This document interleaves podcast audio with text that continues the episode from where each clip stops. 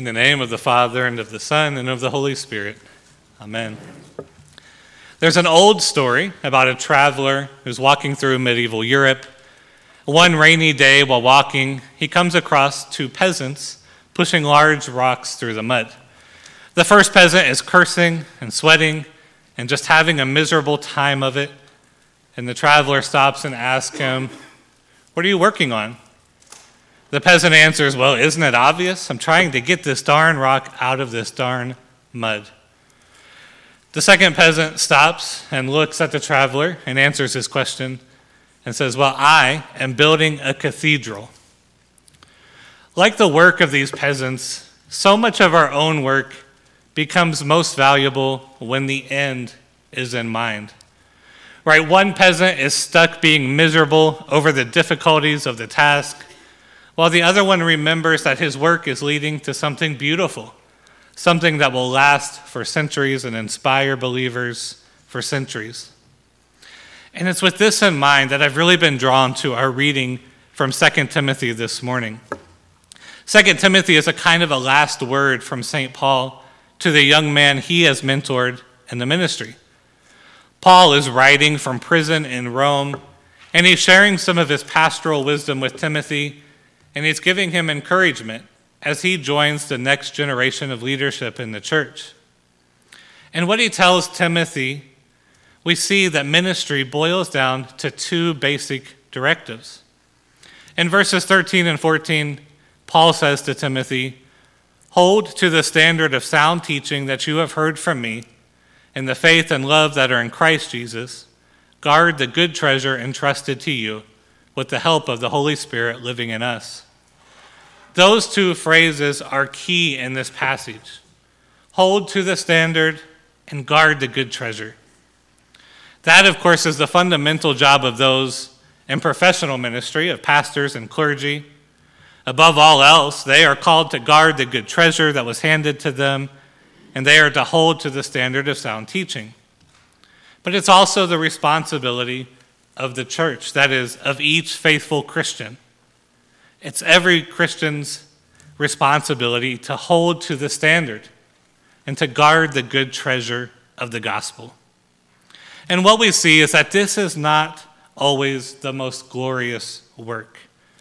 Notice that Paul doesn't tell Timothy, go be a world changer. He doesn't tell him to go write great books, to get degrees. He doesn't tell him to grow the church or double the size of church attendance.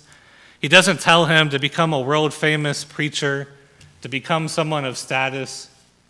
In fact, Paul doesn't tell Timothy to do any kind of innovation at all. Instead, Paul tells Timothy to guard what was handed to him and to then pass that down uncorrupted to the next generation.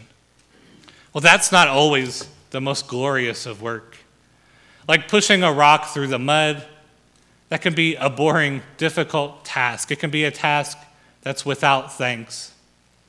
But knowing that the rock is going to be part of a cathedral can make all the difference. Knowing that the task of handing down, of guarding what has been given to us, is something great in the kingdom of God can make all the difference. St. Paul gives us an illustration. He makes reference in this passage to Lois and Eunice. Writing to Timothy, he says, I'm reminded of your sincere faith, a faith that lived first in your grandmother Lois and in your mother Eunice, and now I am sure in you.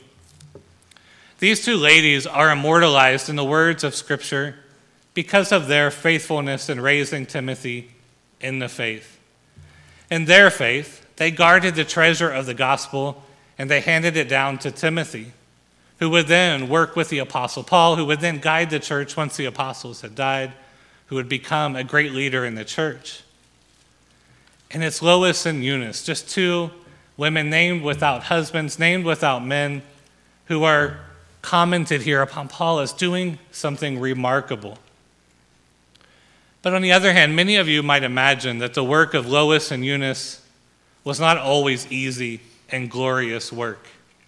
Many of you know what it is to raise children and grandchildren in the faith. It can be a difficult job. Of course, it's work that requires you to get kids to church. That's not always glorious work. Little children fuss and make noise.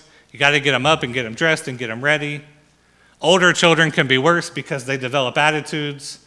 Kids get busy, and it can be tiring navigating all of that.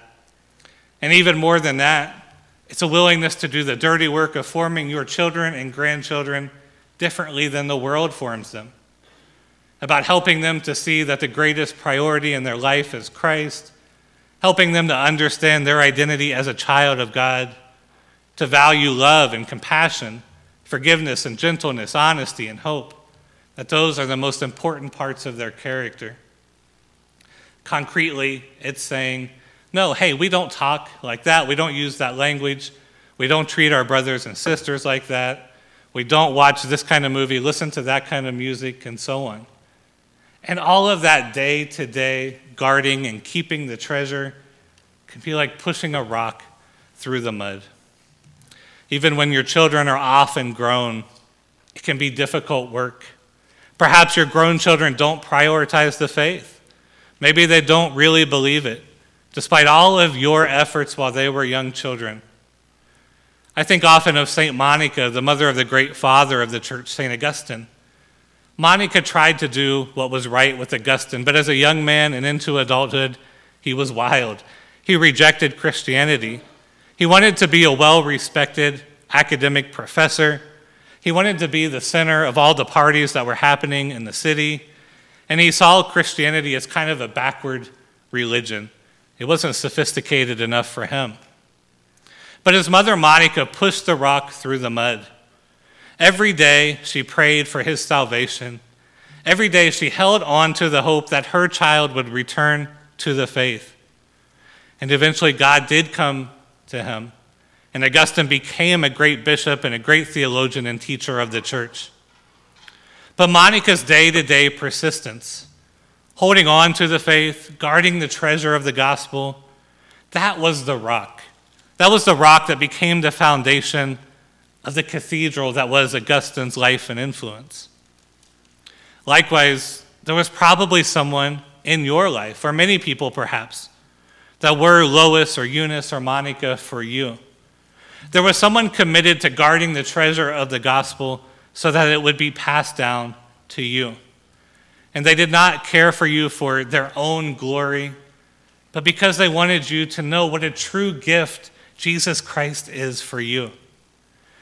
For me, as I've written about in the newsletter before, it was Mr. Jim Brown and Mr. Jim Brown was kind of an unassuming man, a quiet man, but he faithfully taught Sunday school for years to elementary and middle school age boys. That's not always the most appreciated job. It's not a glorious job, not always an easy job. But Jim Brown, for me, guarded the treasure of the gospel. And that allowed me also to learn the value of Jesus Christ for me. You, as baptized Christians, have a great treasure to guard. You have a great treasure to hold on to. Paul says that this treasure is that God called us with a holy calling, not according to works, but according to his own purpose and grace, the grace that was given to us in Christ Jesus before the ages began. Christ Jesus, who abolished death, who brought life and immortality to light through the gospel. That's the treasure that's been given to us the treasure of Jesus Christ who brings us life. And so Paul would have us reminded guard that treasure, preserve it in your heart, and then allow the Holy Spirit to pass it on through you. And it's a reminder here in 2 Timothy that passing it on and guarding it is not always the most glorious work. Teaching Sunday school, showing your children how to pray, being generous to those in need, showing up for others, being honest, whatever it might be, those are not always the most glorious task. They can be rocks in the mud. But be encouraged that through you, God is working to build a cathedral.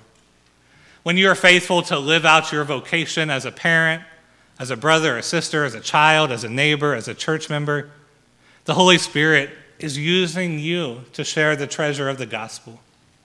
And it's so easy to get discouraged. It's easy to get down. It's easy to wonder if our efforts make any difference at all. But God wants us to know that what we do in this life as His children is not done in vain. He has saved us, and He has given us a holy calling, a calling to live our lives showing others the goodness of Jesus Christ through our words and actions. Amen.